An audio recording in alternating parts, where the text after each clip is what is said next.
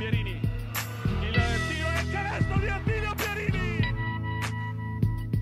Il capitano che ha messo un canestro incredibile nel cuore dell'area.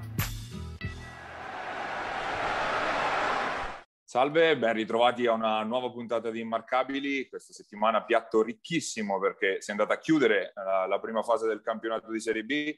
Eh, ci avviciniamo quindi all'ingresso nella seconda, ma poi soprattutto stanno per partire, sta per rimettersi in moto prima la Serie C Gold e poi qualche settimana anche la C Silver, quindi piatto davvero molto ricco oggi. Io innanzitutto però questa settimana voglio dedicare questa puntata a Renato Chiappa, storico patron della, del solificio Stella, che per tanti anni, per un decennio, è stato main sponsor del Porto Sant'Elpidio Basket negli anni della, della, scalata dalla Serie B alla Serie C e appunto scomparso nei, nei giorni scorsi dopo essere stato male per molto tempo. Quindi eh, porgo le, le condoglianze a nome nostro alla famiglia, poi un ricordo veramente sentito e di cuore per una personalità che ha fatto tanto per il nostro, per il nostro basket. Gabri, come va?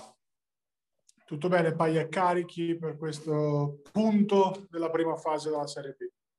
Sì, partiamo dalla, ovviamente dalla partita di cartello dello scorso fine settimana, la sfida, il derby tra Fabriano ed Ancona. Fabriano l'ha spuntata anche stavolta, ma se l'è dovuta sudare fino in fondo contro, eh, contro una Luciana Mosconi, anche se Fabriano alla fine l'ha portata dove voleva lei la partita, ovvero tenendola a punteggi bassi e eh, appunto portandola, evitando di eh, far galvanizzare poi le bocche da fuoco di, eh, di Ancona. Bella partita, quasi da playoff, eh, per ritmi, per intensità, per insomma, poi della Sutor Montegranaro ci hanno dato le due squadre. uscita di Leggio che eh, penetra scarica in angolo per Alibegovic il tiro da tre punti. di Denis Alibegovic a un terzo forse anche meno infatti ha giocato molto poco ci ha provato non è andata. Garri una botta all'occhio che l'ha costretto a star fuori precazionalmente per evitare problemi di pressione sanguigna. E quindi la, la squadra insomma era un pochettino no? un pochettino diciamo zoppa.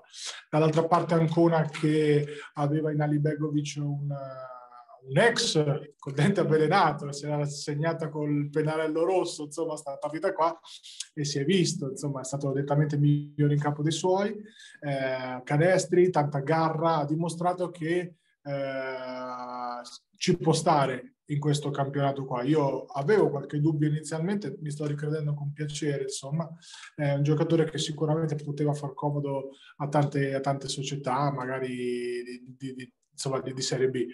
Eh, partita, la partita fondamentalmente, come hai detto tu, Pai, è stata una partita molto combattuta, mai grossi vantaggi, avanti Ancona, poi Fabriano, poi Ancona, poi Fabriano. Ci sono state due chiavi eh, fondamentali per Fabriano. La prima è stata uh, Merletto che nel primo quarto ha segnato tutto quello che gli capitava nelle mani. Ormai è entrato in uno stato mentale di scorer in cui non gli puoi neanche più passare di sotto sui pick and roll perché fa canestro, tira e fa canestro. Eh, partito mi pare 3 su 3 da tre punti. Qualcosa del genere, sì. Che onestamente non è proprio no, la, la, l'arma principale di, di Merletto, in questo momento sente la fiducia, c'è Marulli fuori, quindi ha tanto palla in mano e, e comunque ha, ha, capito che questa è la sua squadra, come, come era l'anno scorso. Quindi va col pilota automatico e magari fa anche qualcosa in più di quello che siamo abituati a vedere. L'altra chiave è stata la difesa di, di Scanzi su Simone Centanni, eh, che veramente è stata la solita difesa da specialista. Scanzi è arrivato morto, ha fatto tutto in questa partita, ha fatto il 4 adesso ci arriviamo perché quella è stata la svolta della partita, ha fatto lo stopper su uno dei migliori attaccanti del campionato e ha fatto lo scorer perché comunque ha segnato canestri importanti. E l'altro punto chiave, quindi ne aggiungo una terza, è stata il passaggio della quintetto piccolissimo di Fabriano con Papa da 5 e Scanzi da 4 per adeguarsi un po' per necessità, perché Cassar non sta in campo eh, un po' per uh, adeguarsi insomma, no? Su, sui falsi lunghi di Luciana Mosconi, per falsi lunghi intendo lunghi mobili, no? non lunghi di peso, e Papa ha dato la, la, risposta che finalmente io personalmente mi aspettavo da un po' di tempo, perché è un giocatore che mi piace tantissimo e ha fatto quello che siamo abituati a vedere da lui, rimbalzi, aggressività, eh, ha chiuso in doppia doppia ma proprio comoda, era in doppia doppia tipo a fine terzo, eh, difesa, intensità, ha permesso a Fabriano di cambiare sui blocchi, di tenere i cambi, eh, ma soprattutto, ripeto, ha dato quella, quella voglia di, di vincere la partita che poi è stata fondamentale.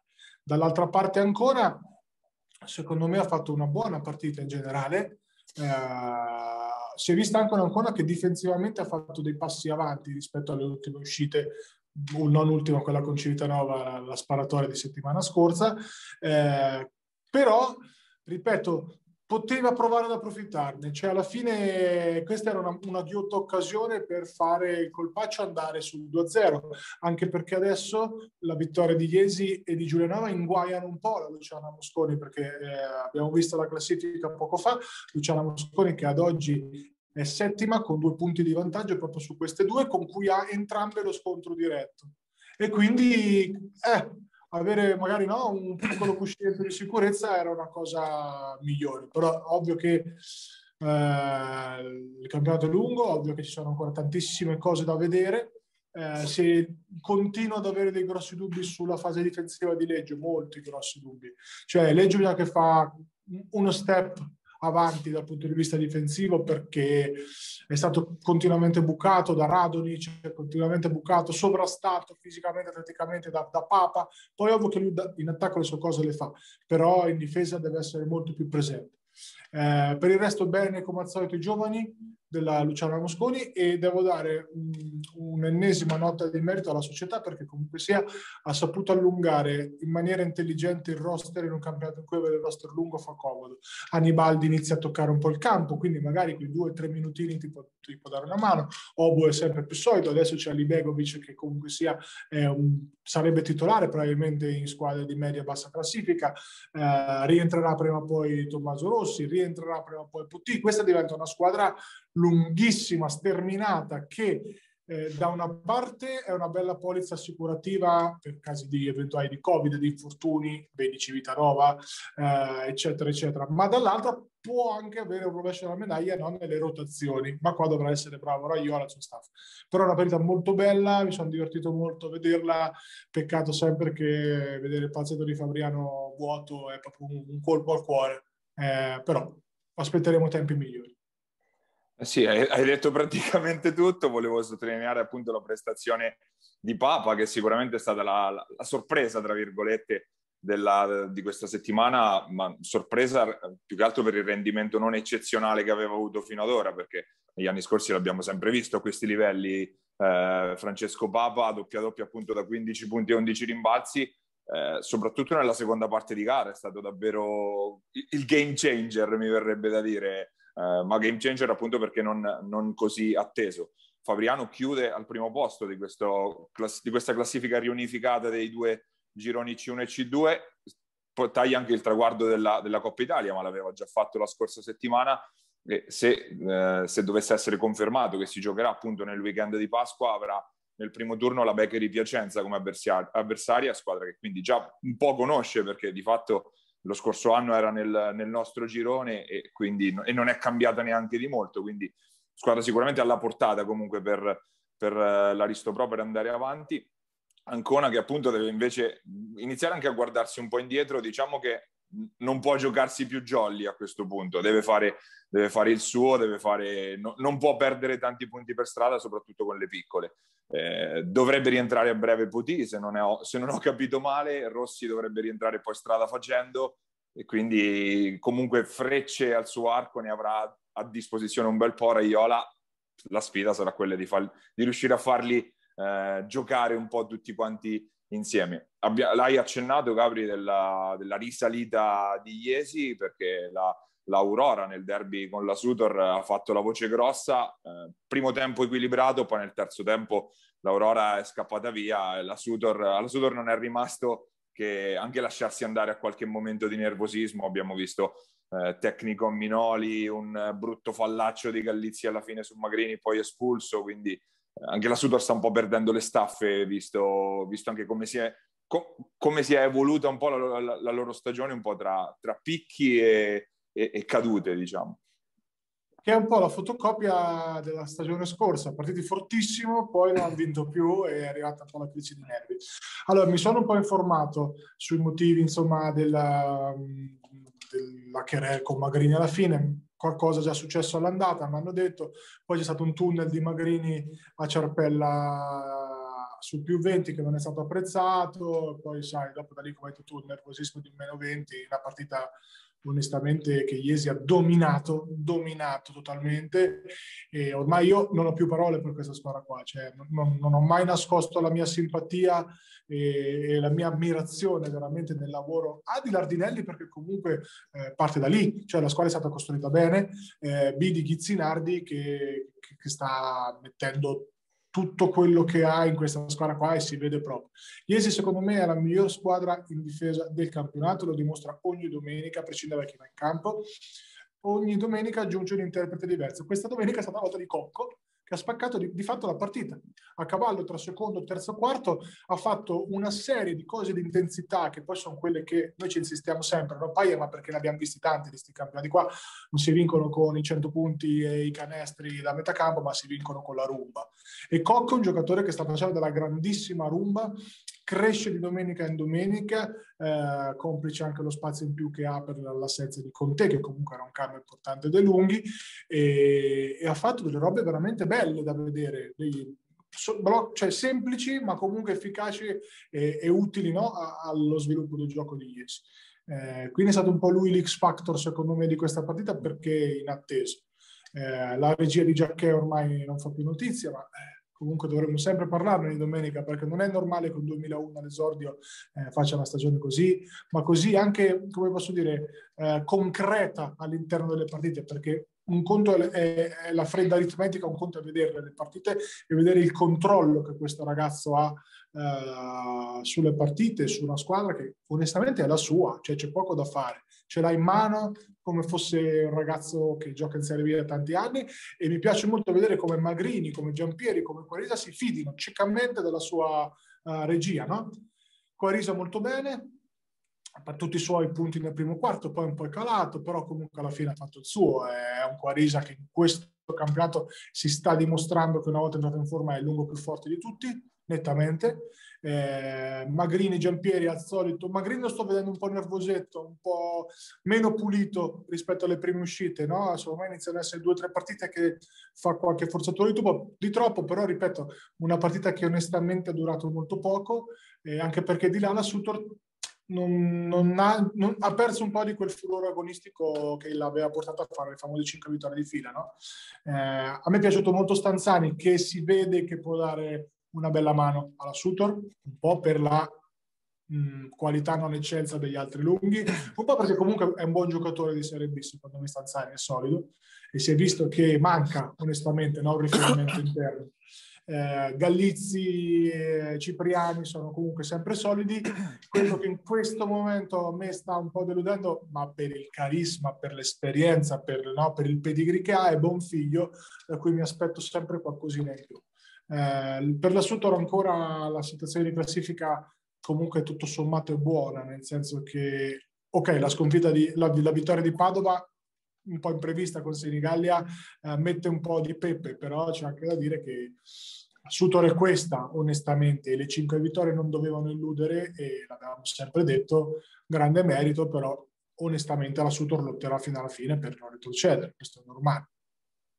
Iesi ha fatto il vuoto sotto canestro con eh, Ferraro e Quarisa, tutti e due in doppia doppia. Quarisa soprattutto è, ha scavato il solco all'inizio in quel, se non sbaglio, 14 a 2 di parziale iniziale con 10, 8 o 10 punti suoi. Lì ha, fatto, eh, ha dato un po' la spinta iniziale, poi dopo, come hai detto tu, si è inserito Cocco molto bene e, e tutti gli altri sono entrati in partita e non, non ce n'è più stata per, per la Sudor.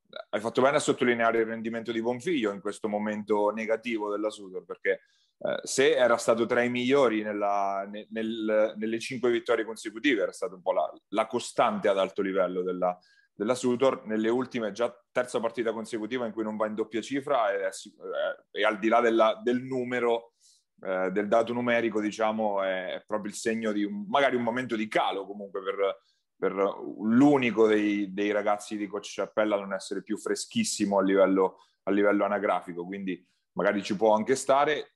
Importantissimo che magari ritorni invece a farsi sentire anche Stanzani, perché eh, di fatto non l'abbiamo visto nelle prime, nelle prime, dieci giornate tra infortuni piccoli e grandi, quindi eh, quello può essere il, il, margine diciamo, che ha di, eh, di, crescita o di ricrescita, anzi la, la Sutor. Eh, hai sottolineato giustamente che un po' eh, si, si inguaiano tutte lì sotto con la vittoria di Padova a Senigallia e allora ehm, parliamone subito di questa, di questa, sconfitta sorprendente per una Golden Gas che al di là delle, delle due sconfitte da cui arrivava, ma erano entrambe sconfitte all'ultimo secondo dopo prestazioni tutto sommato buone, stavolta scivolone vero e proprio per la Golden Gas. Anche abbastanza inspiegabile, no? Paia, io ho visto una Golden Gas un po' spenta, un po', come posso dire, un po' indietro anche rispetto alle ultime prestazioni, questo è abbastanza, abbastanza evidente. Non lo so, eh, non me la spiego, sono sincero, non me la spiego. Non credo che la Goldegas giochi con Padova mh, con la supponenza della squadra che dice questi sono gli ultimi in classifica, li battiamo. Cioè, non, non mi pare una squadra dove c'è Gurini, dove c'è Puzzetti, dove c'è insomma, gente di esperienza così, non, non mi sembra no, che sia un problema di atteggiamento. Forse è un problema anche qua di condizione fisica. Eh, da Senigallia filtra sempre poco su come si allenino magari durante la settimana, su quello che è il, uh, lo stato di forma no, dei, dei, dei, giocatori. Certo è che uh, possiamo iscrivere un po' il quadro generale, una Senigallia che sicuramente è un po' più opaca ultimamente rispetto alle, alle uscite di un mesetto fa, più o meno, no? in cui ha sempre trovato qualcuno che, che onestamente tirasse la carretta. Eh, appena è calato un po' Pozzetti, che io ho detto sempre essere eh, il giocatore determinante per questa squadra, è calata tutta la Golden Gas perché è una squadra comunque un po' in là con gli anni negli uomini chiave, ok? E quindi ci può stare questo calo qua, ci può stare che sia anche un'amministrazione controllata, però non ci può stare perdere punti così importanti perché la classifica poteva avere adesso una, una connotazione molto diversa.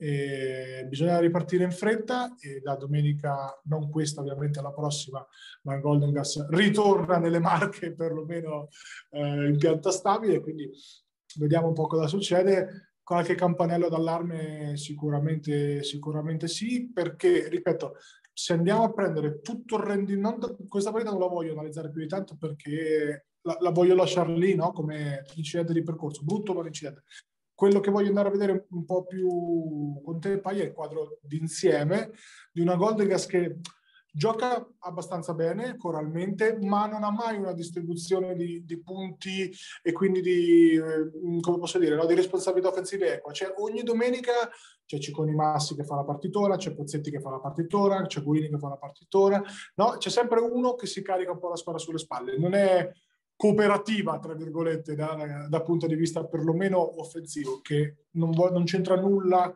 su come giochino, sulla coralità, non c'entra niente. È, è, un punto di vista che volevo insomma capire con te se, se anche tu hai notato questa roba qua. Eh, questa settimana paradossalmente invece è andata al contrario, nel senso che bene o male a livello numerico se li sono un po' divisi i punti. Curini ne ha messi 15, Pierantoni 13, se non sbaglio Conte 11 o 12, quindi un po' c'è stata una, una distribuzione da, da, quel punto di vista.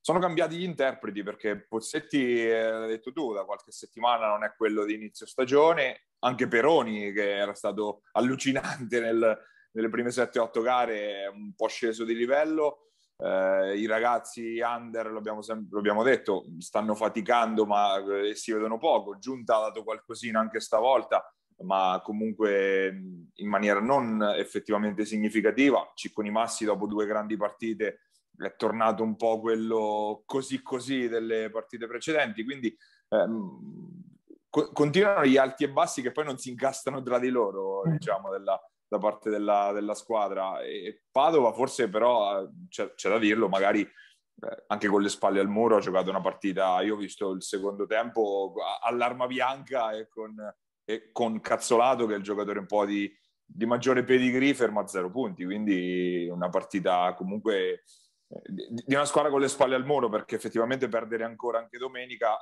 quattro punti in classifica a meno quattro dalla salvezza con otto partite da giocare, venendo nel girone sud, diciamo, del, nella parte sud del girone, poi poteva essere davvero tosta per, per la seconda squadra padovana. Vittoria che comunque quindi riapre un po' tutti i discorsi perché riavvicina a quota, ci sono ancora 8 appunto Teramo che è uscita sconfitta dalla partita eh, dal derby di Roseto, ma poco sopra appunto ci sono la Super Montegranaro a 10 e Civitanova che ha perso una ghiottissima occasione in casa contro, contro Giulianova, una partita eh, nella quale la, la, la, Rossella è partita fortissimo, subito a più 13, è tornata ancora a più 10 nel terzo quarto e poi se l'è vista scivolare dalle mani nel, nel quarto periodo in cui si è, si è spenta completamente la squadra di coach Mazzalupi. Eh, per Civitanova c'è sempre da capire la situazione generale che non è delle migliori, sappiamo dei vari infortuni, sappiamo della poca qualità degli allenamenti derivante al, dal numero proprio di, di, di, giocatori disponibili e dal fatto che non ci siano magari dei giocatori di complemento che possano allenare no? quelli che ci sono, quindi magari la, la mancanza di giovani anche locali che possa un po' dare una mano, è arrivato Fabi ma eh, non, non, credo verrà tesserato, o non lo so, lo sai meglio tu di me, eh, però quello che secondo me non può mai mancare ad una squadra che in questo momento comunque sta lottando per la salvezza è la garra e quella garra lì non la vedo continua su 40 minuti. Fa, vedo ancora tanti errori difensivi, cioè tu guardi il primo quarto, ci sono due blocchi ciechi in cui Giulianova fa canestro facile e è abbastanza inaccettabile da una squadra che tutti sappiamo per roster non essere meritevole di quella classifica lì, ma fatto sta che quella classifica lì c'è ed è quella che conta e quindi Cittadella deve fare i conti con quella classifica lì, deve sporcarsi le mani tutte le domeniche per far sì che quella classifica cambi. È una squadra che secondo me difensivamente continua ad avere dei problemi eh, di distrazione, non di sistema, di distrazione, perché comunque veniva da 94 punti presi ad ancora, una roba del genere, eh, la Giulianova in casa comunque ne hai presi sempre troppi, ma poi vai a vedere la partita, dici sai, Panzini bomba da 50 metri, i Battiam uh, immarcabile sul pick non è, cioè, tanti sono canestri comunque abbastanza facili concessi. Mette, Macedonia mette molta pressione al rimbalzo e questo è un buon indice di, di, aggressività, ma bisogna limitare gli errori difensivi, perché poi gli errori difensivi si pagano. È ovvio che le priorità sono recuperare Milani, recuperare al meglio Andreani, eccetera, eccetera, però purtroppo se la squadra al momento è questa, bisogna che chi c'è si stringa ancora di più e, e, e faccia di più da questa città nuova. Io, a prescindere da chi c'è in campo, mi aspetto comunque un miglioramento nel, nel senso di urgenza. Ecco, io guardo il Cittadella, vedo una squadra che gioca, gioca anche bene, secondo me, offensivamente per quello che può, con gli interpreti che ha, ma non gioca con senso d'urgenza da una squadra che si deve salvare, perché di questo parliamo. Al netto ovviamente di una stagione sfortunata, di una stagione con tanti infortuni, di una stagione che già nasceva purtroppo non nel, nel, miglior modo possibile per dei noti fatti che riguardavano Attilio, eccetera, eccetera, però eh, ad oggi, fine del gironcino C2, la Rossella è, deve guardarsi molto più indietro che avanti. Eh sì, poteva essere proprio lo spartiacque questa partita con Giulianova, perché una vittoria poteva, poteva significare proprio aggancio alla, alla, squadra abruzzese, quindi poteva anche cambiare le prospettive della, del finale di stagione della Rossella. A questo punto prioritario guardarsi guardarsi le spalle principalmente, eh, come hai detto tu Gabri, come hai ricordato, si è aggregato anche Matteo Fabi dalla scorsa settimana, c'è già da inizio stagione Gennaro Tessitore per dare una mano all'intensità degli allenamenti, visto anche che, come abbiamo sottolineato più volte, il roster è continuamente bersaglio di infortuni. Milani si è rivisto in riscaldamento eh, e dovrebbe rientrare, quindi per per l'inizio della seconda fase, ma eh, qui intanto il tempo passa e, e, e, i punti in cascina non è che siano tantissimi, perché come dicevamo, con la vittoria di Padova eh, che occupa l'ultima posizione, ora è a meno 4 da questa, dal gruppetto, dalla coppia, anzi, Montegranaro Civitanova e appunto come dicevamo i giochi sono tutti aperti. Eh sì, eh, comunque il campionato di Serie B ora si ferma per il prossimo weekend, eh, ricordiamo che si riuniscono i due gironi e poi si riparte il, nel weekend tra il 20 e il 21 marzo con la seconda fase che vedrà le squadre del vecchio girone C1 incrociare le, eh, quelle del girone C2, portandosi dietro i punti della prima fase, quindi altre otto partite per poi definire tutta la griglia di playoff, playout e la retrocessione appunto diretta che riguarderà solo l'ultima classificata di questo, questo nuovo rinnovato girone C. Chiudiamo appunto questa parentesi e ci tuffiamo invece nell'ampia pagina che do- deve necessariamente riguardare la Serie C, sia Gold che Silver, che eh, appunto si preparano a partire. Eh, oggi partiamo già con un ospite che eh, sia un veterano della Serie B, ma anche uno dei grandi protagonisti del prossimo campionato di C-Gold, Marco Ignaccarini del Bramante Pesaro, andiamo ad ascoltarlo.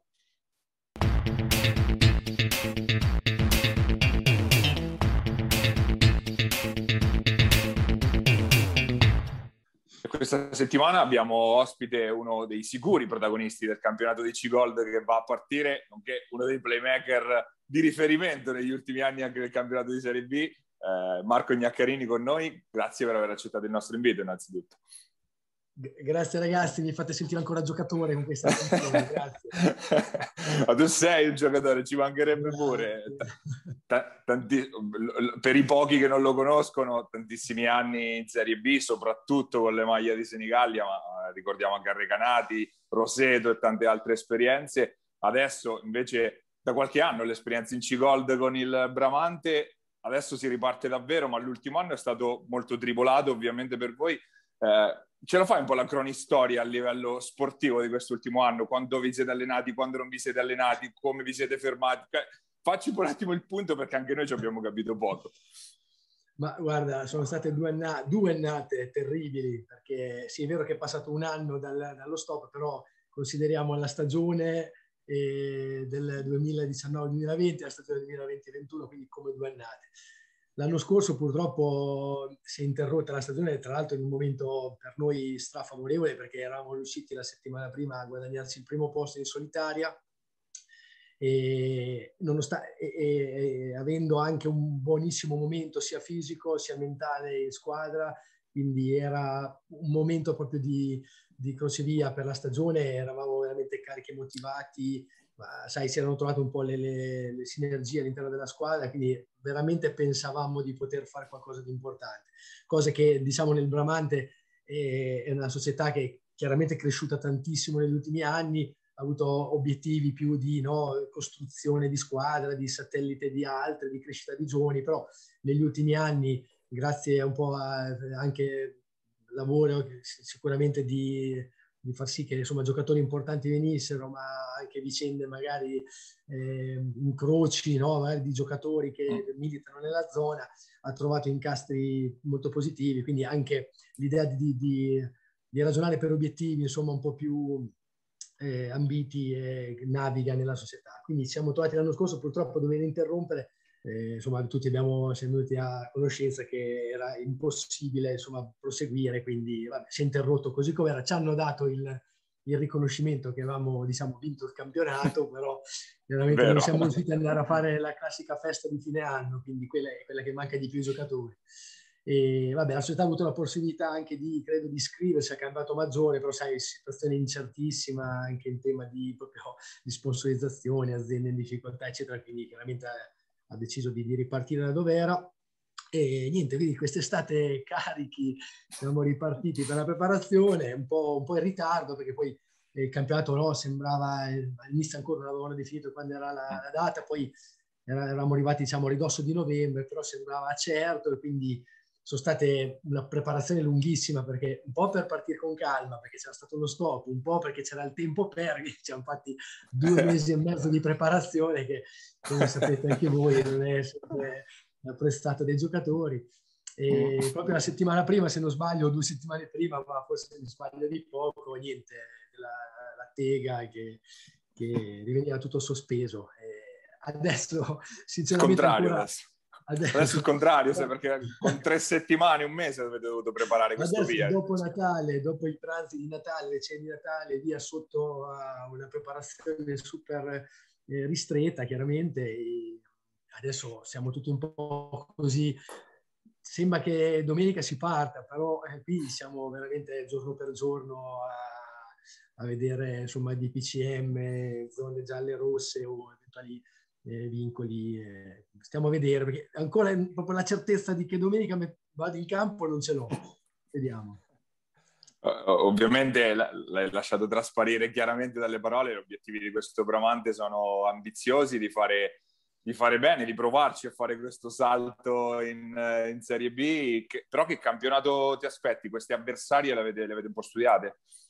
Allora, difficilissimo perché comunque ovvio che vabbè, le squadre si sono un po' rimescolate eh, in questo periodo, inoltre cioè, non hai siamo veramente all'inizio del campionato, quindi fare ragionamenti è, complicato. Domenica andiamo a Lanciano, mi dicono che tolto i due stranieri, che tra l'altro sono entrati in squadra, se non sbaglio, due o tre settimane fa, quindi non so che tipo di, di inserimento abbiano avuto, sono tutti giovani atleti e quindi eh, quando ti dicono giovani atleti sei preoccupato perché sanno giocare, questo non lo sai.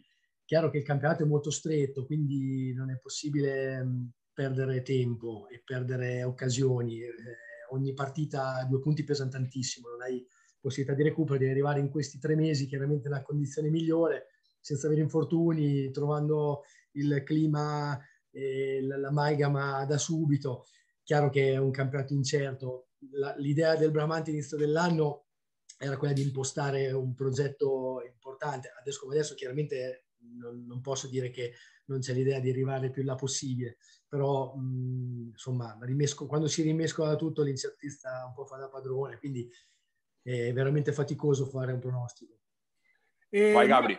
Gnacca, ripercorriamo un po' le, le tappe eh, recenti, perlomeno, di, di, di, quello che hai fatto, magari, no? Per chi Uh, per, per, chi ti conosce poco, che non so se esista qualcuno che ti conosca poco, comunque, ripercorriamo un pochettino. Eh, da Senigallia, io, io, personalmente dall'esperienza anche di Falconara DNC, parlavamo con, con Paglia proprio stamattina di quanto quel campionato allora di C nazionale fosse di un livello stratosferico e si parla di cinque anni fa, no? E, eh, Mede già Loreto, di Carmine, quella Ortona incredibile che vinse il campionato, ma Falconara stessa eh, aveva te, Maggiotto, Tessitore, Tessitore, Bozzetti, no?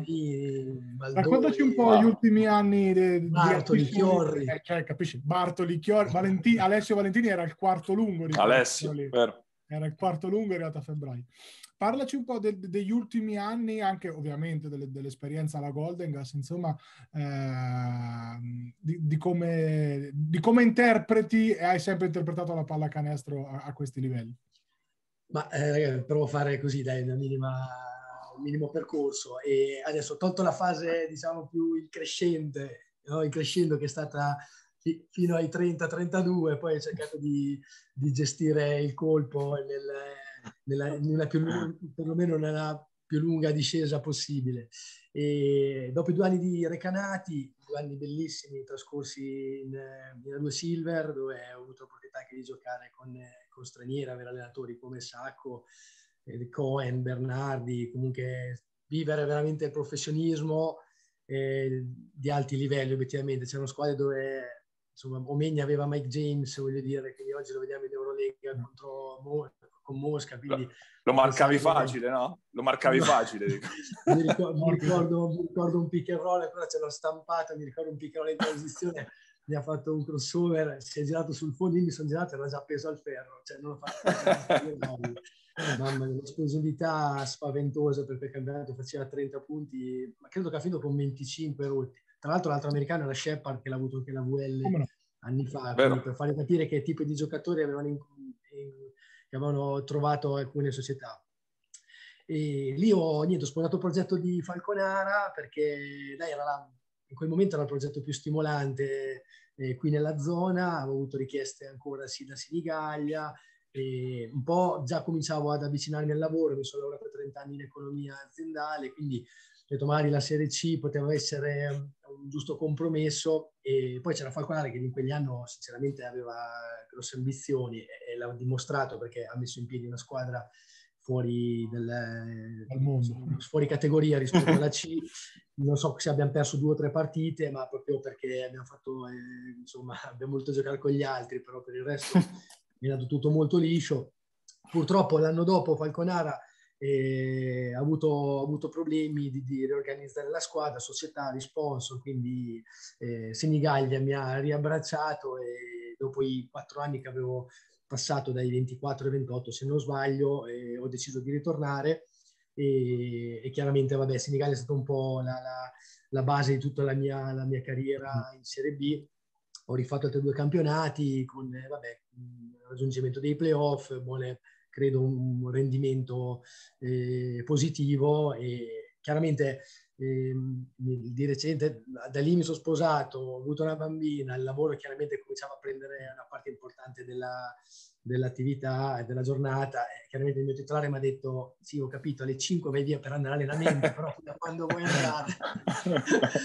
ho fatto le corse, facevo Pesaro, Senigallia, andavo via da, dalla ditta che ha peso in bicicletta, montavo con la bicicletta, andavo a Senigallia, scendevo a palazzetto e poi tornavo via treno, caricavo il treno in bicicletta ho fatto due anni così di corsa, l'acqua pioveva, il treno in ritardo, a volte scendevo a Marotta in bicicletta da Marotta, sì, ho fatto veramente di tutto. Sei ritornato e, under praticamente. Mamma mia, corso come un pazzo.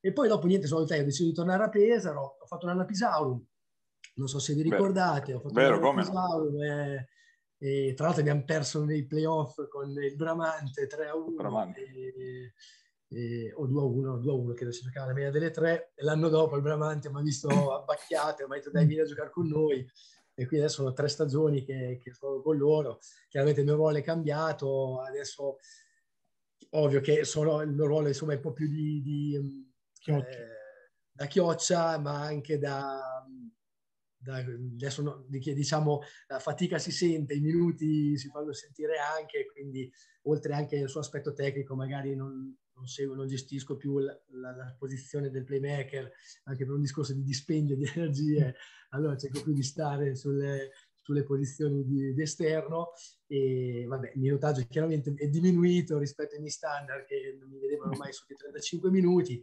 ma ben venga e, e va bene, dai.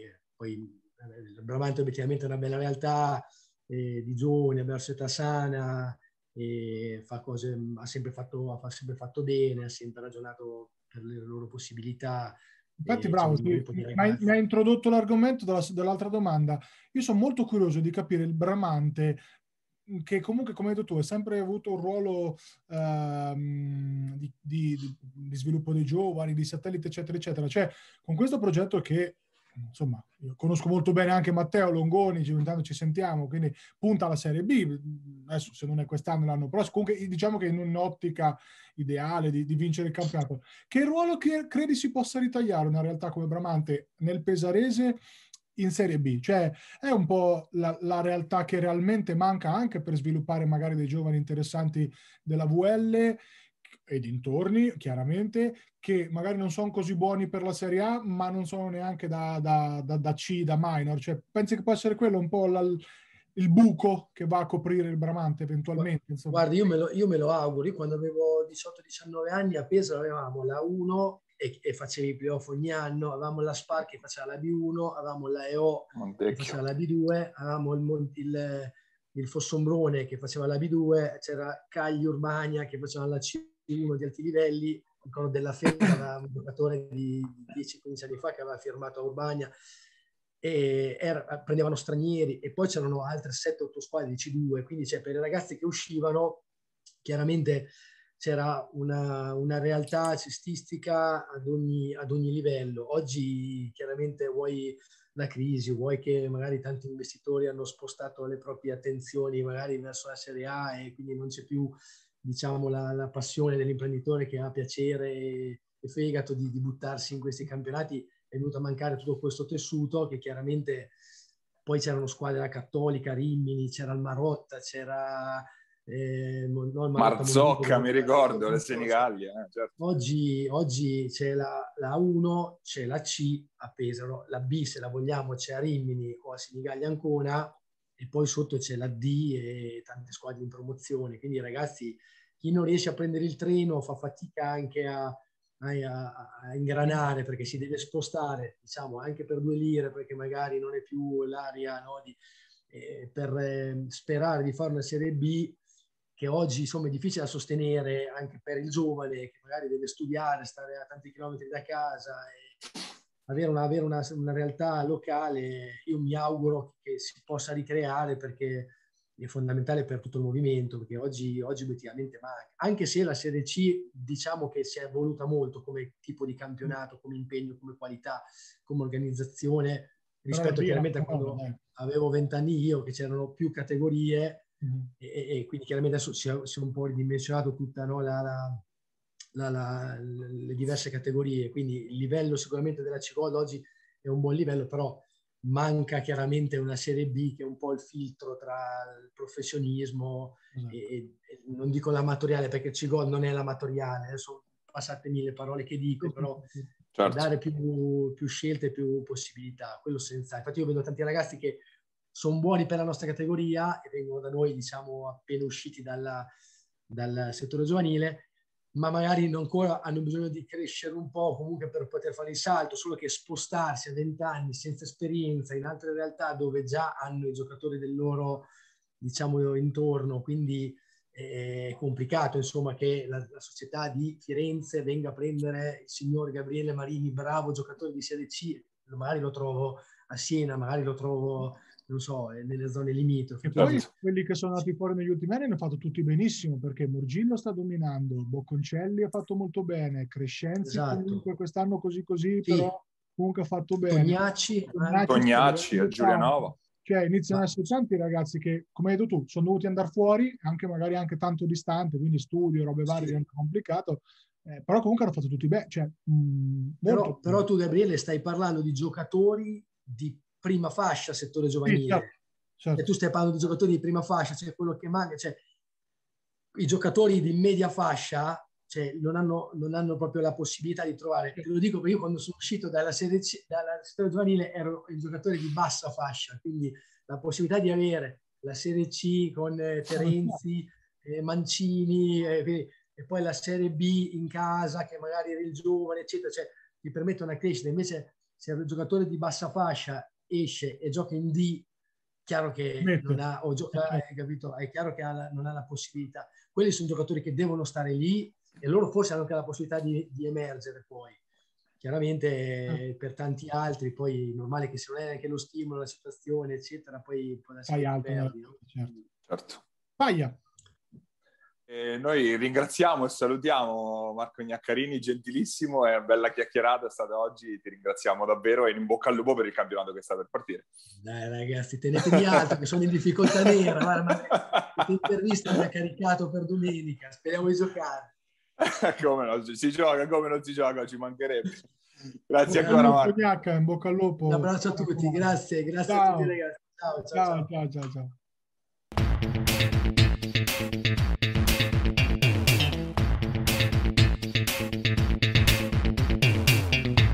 Ed era Marco Ignaccarini, uno dei leader del, dell'ambizioso Bramante Pesaro, che sarà appunto al via del campionato di Serie C Gold che parte in questo fine settimana, eh, girone marchigiano, umbro, ah, scusate, abruzzese marchigiano, eh, parte appunto nel fine settimana, si parte sabato eh, nel pomeriggio alle 18.30 con Matelica che esordisce in casa, in casa a Castelraimondo, che ormai da qualche anno è il suo palazzetto di casa, la sfida contro l'Amatori Pescara probabilmente anche la partita più equilibrata di questo, di questo weekend. Matelica che eh, ha perso per strada Capitan Pelliccioni che ha deciso di non eh, seguire la squadra in questa ripresa del campionato, ma Matelica che alla fine ha eh, piazzato la zampata all'ennesimo straniero, tra l'altro messo a roster da, eh, dalla squadra biancorossa, arriva William Libaek, credo che sia la pronuncia giusta, giocatore norvegese, una guardia uscita dai college americani. Eh,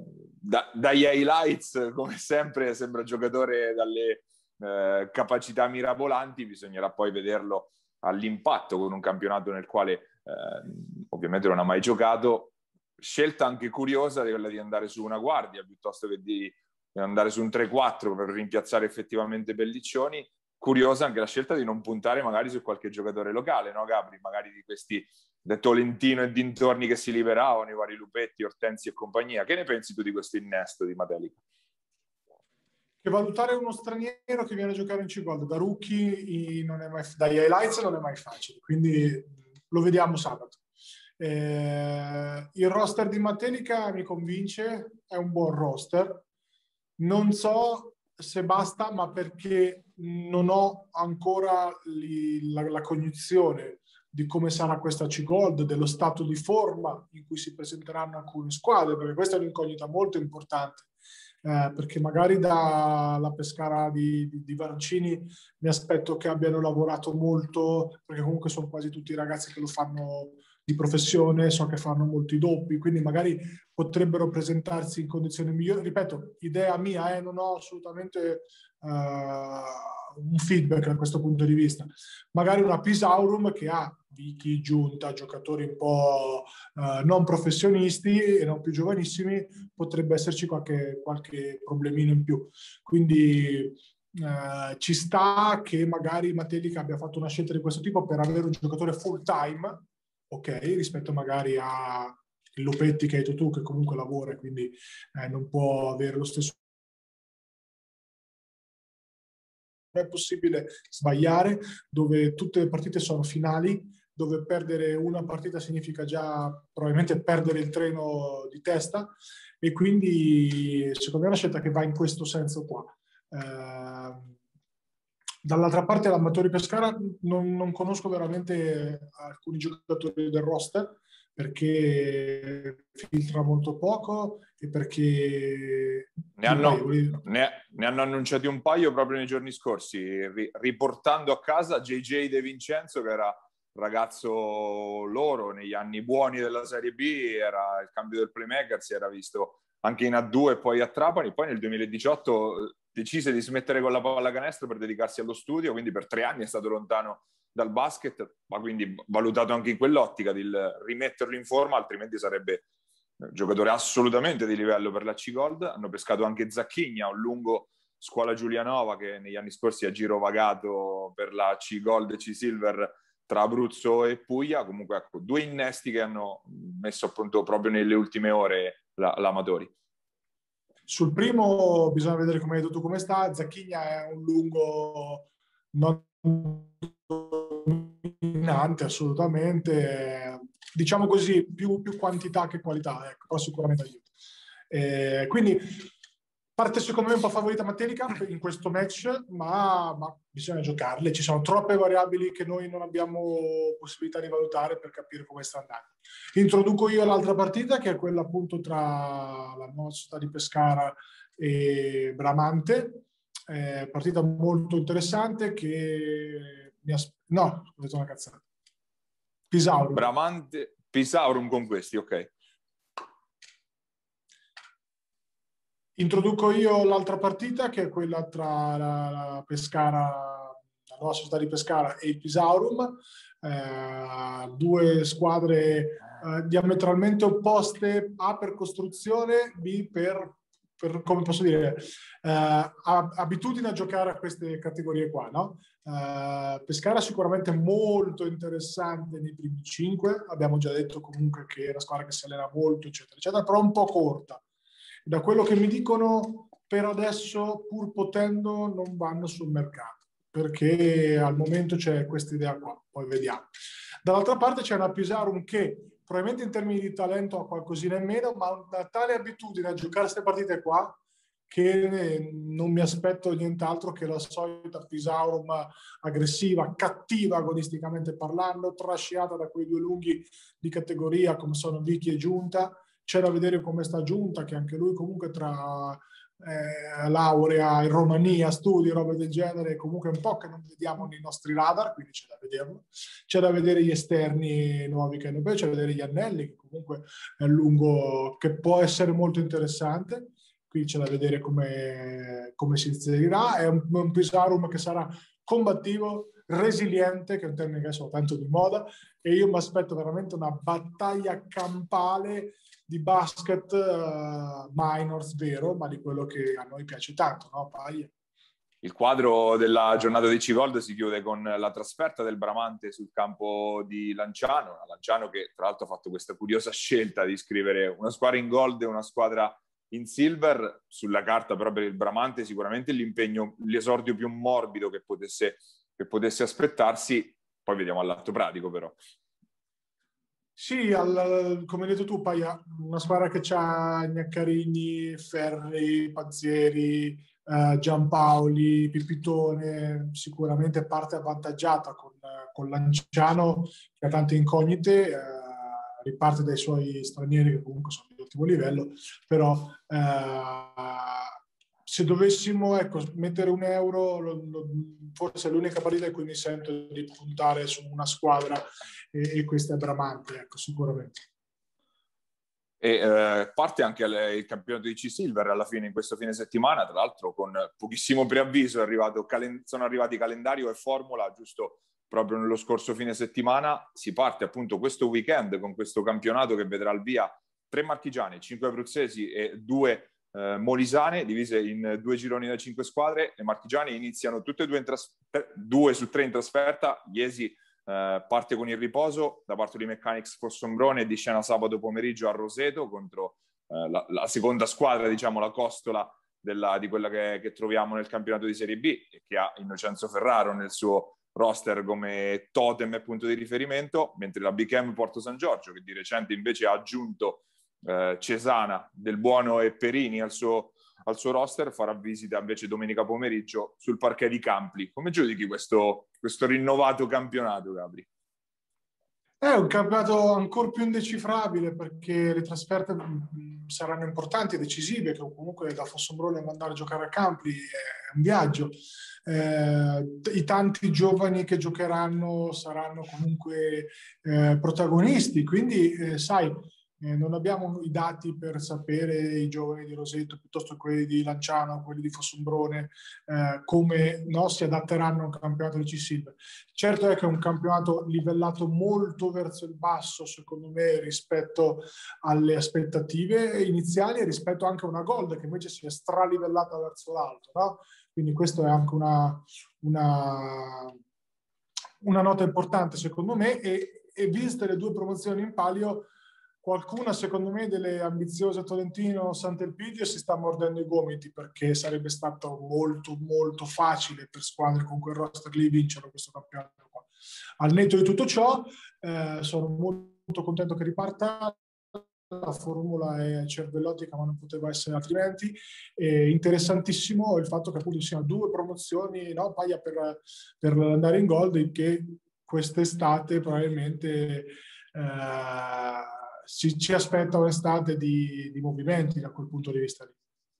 Eh sì, senza retrocessioni dalla Gold con due promozioni dalla Silver, il, il, l'organico squadre potenziale si allargherà sicuramente, ne, ne avremo almeno 18, quindi con, come eventi diritto, ma come detto giustamente Gabri, ci sarà poi da vedere chi si iscrive e chi no, e quindi penso sia una polizza assicurativa quella che si è voluta garantire la FIP in questa, in questa maniera. Ricapitoliamola velocemente la formula del campionato di C-Silver che parte appunto in questo fine settimana. Le squadre sono divise in due gironi da cinque squadre con partite di andata e ritorno, poi eh, si crea una seconda fase a cui accedono nella lotta promozione le prime tre di, ogni, di ognuno di questi due gironi si portano indietro i punti, del, dietro i punti della prima fase e giocano solo contro quelle contro cui non hanno giocate. Questo gironcino da sei squadre esprimerà le prime due che sono quelle che appunto saliranno in C-Silver. Ci sarà anche una finale platonica tra le, tra le due, ma comunque saranno entrambe promosse appunto in, in gold. Le ultime quattro, quindi le ultime due di ogni girone,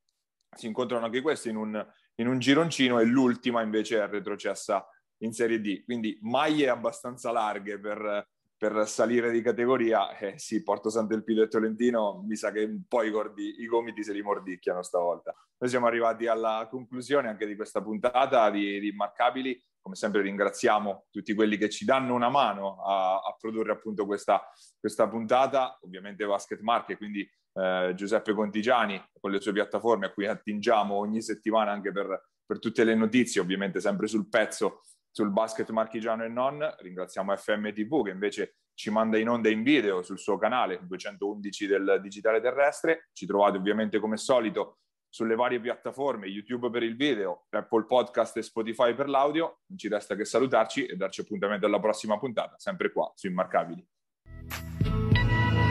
Pierini, il tiro è canestro di